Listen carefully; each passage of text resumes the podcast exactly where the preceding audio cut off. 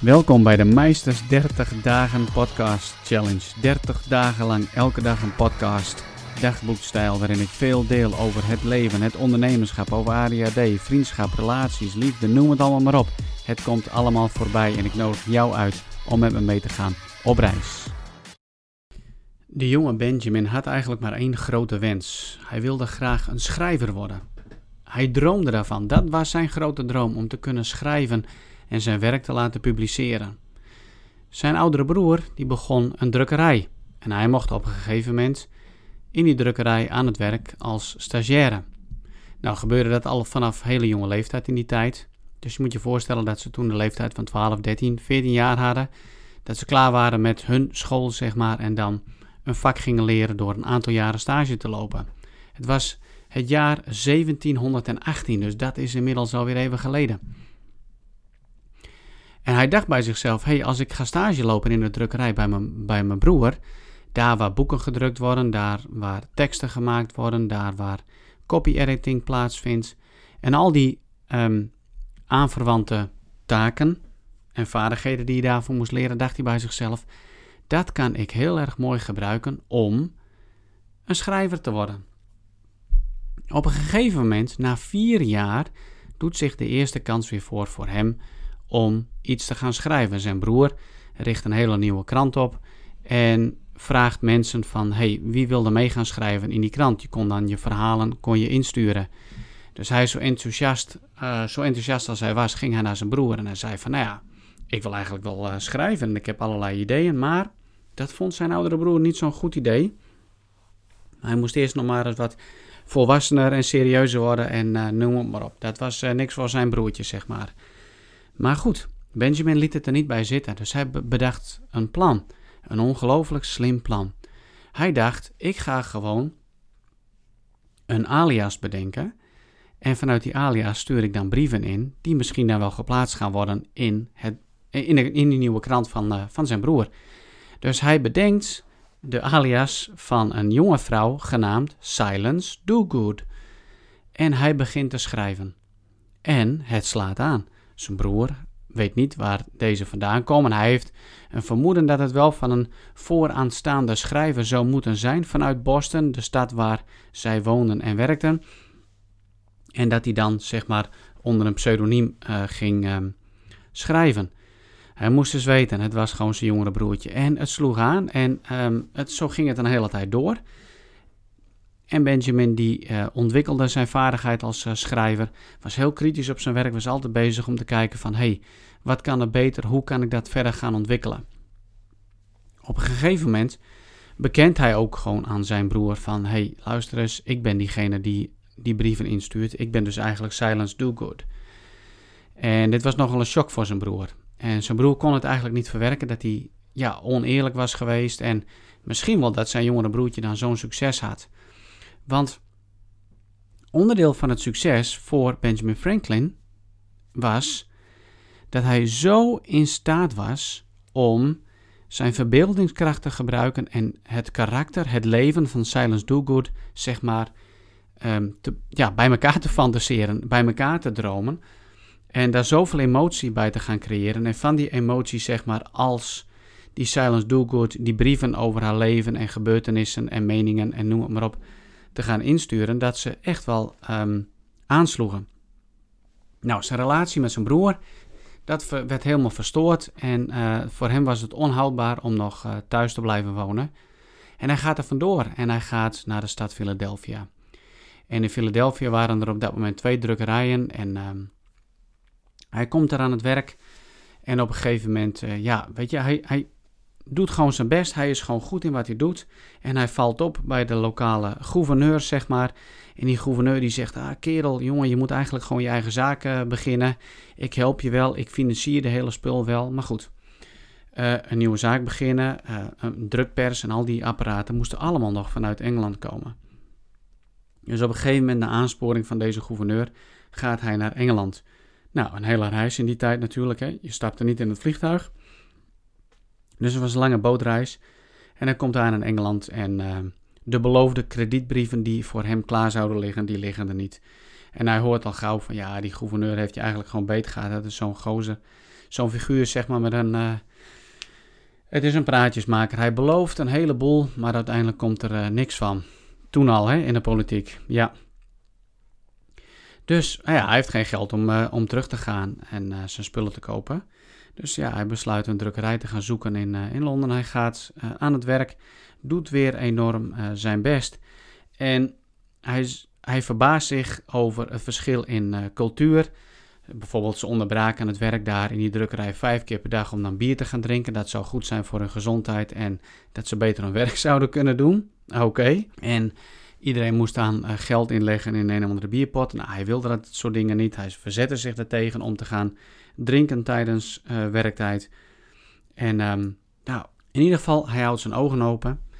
En hij merkt um, dat hij iedere keer wat potst met mensen. Hij baalt ervan dat mensen hem weten te misbruiken, zoals het verhaal met die gouverneur.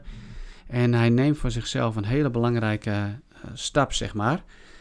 Een hele mooie voorbeeld is hij eigenlijk als het gaat om growth mindset. Hè? Dus altijd kijken naar de oorzaken in zichzelf om situaties te veranderen, om, om, om te verbeteren.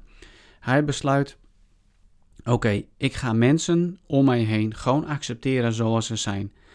Want hij merkte dat als hij de energie erin stopte om mensen te gaan veranderen, zodat het ook hem uh, welgevallig was, dan merkte hij dat deed bij hem ook gewoon heel veel. Veel emoties, veel irritaties en het beïnvloedde zijn persoonlijke groei en zijn professionele groei. Dus hij had zoiets van: ik accepteer mensen zoals ze zijn.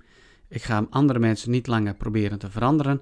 En ik laat het gedrag van andere mensen mij niet meer zoveel raken in mijn emoties, wat mij uh, zeg maar in onbalans uh, brengt. En zo zie je dat eigenlijk in zijn hele leven. Deze Benjamin Franklin is constant bezig met zelfontplooiing, zelfontwikkeling, kritisch in de spiegel kijken om te zien wat hij aan zichzelf moet gaan veranderen, in plaats van het verwachten van de wereld en de mensen om zich heen. Een ideale voorbeeld van een, van een creator.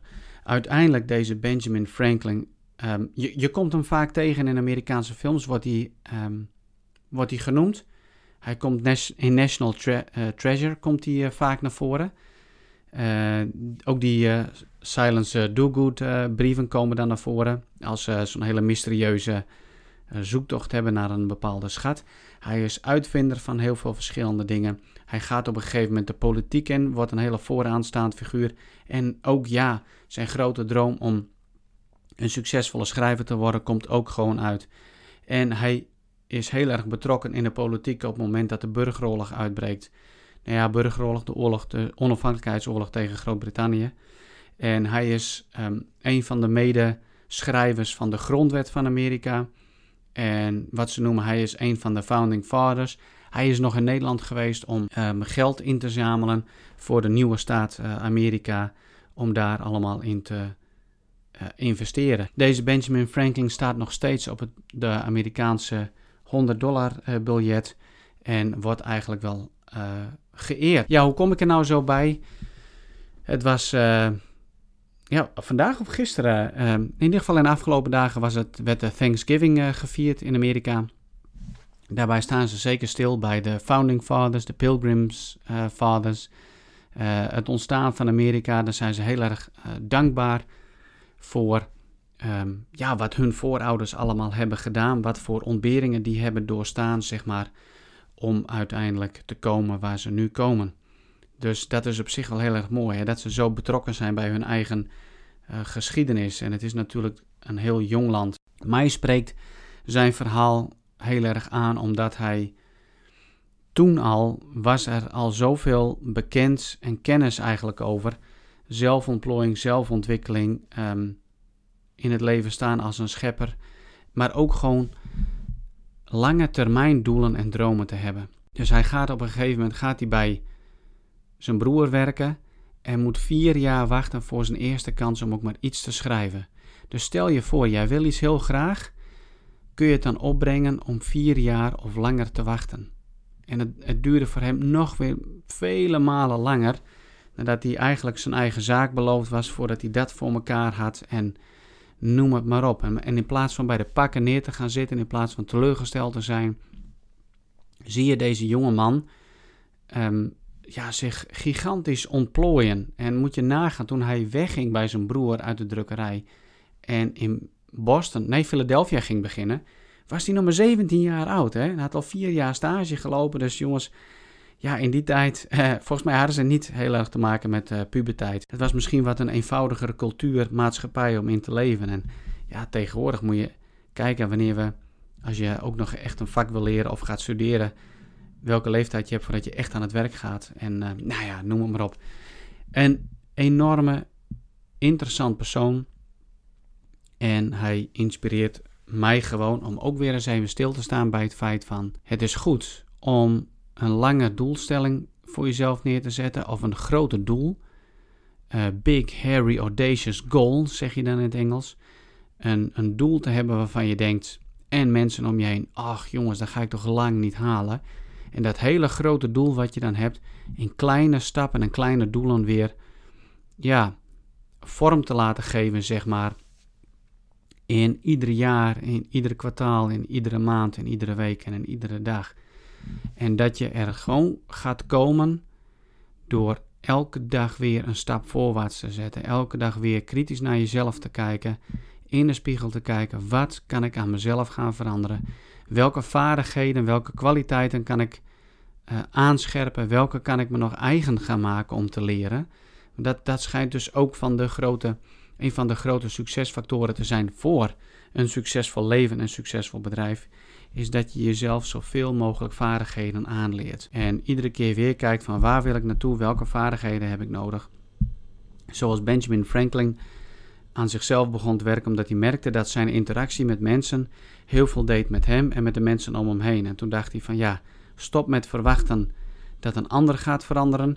Ik moet veranderen. Dus waar ik eigenlijk bijna iedere podcast wel weer op terug ga komen Verandering begint bij jezelf. Hoe goed nieuws is dat wel niet? Uh, Benjamin Franklin. Moet je eens even op gaan googlen op die gasten. Wat hij allemaal wel niet heeft uh, gedaan in zijn leven. Wat hij allemaal niet heeft uitgevonden. Hij is volgens mij wel 84 jaar geworden of zoiets. En dat in die tijd.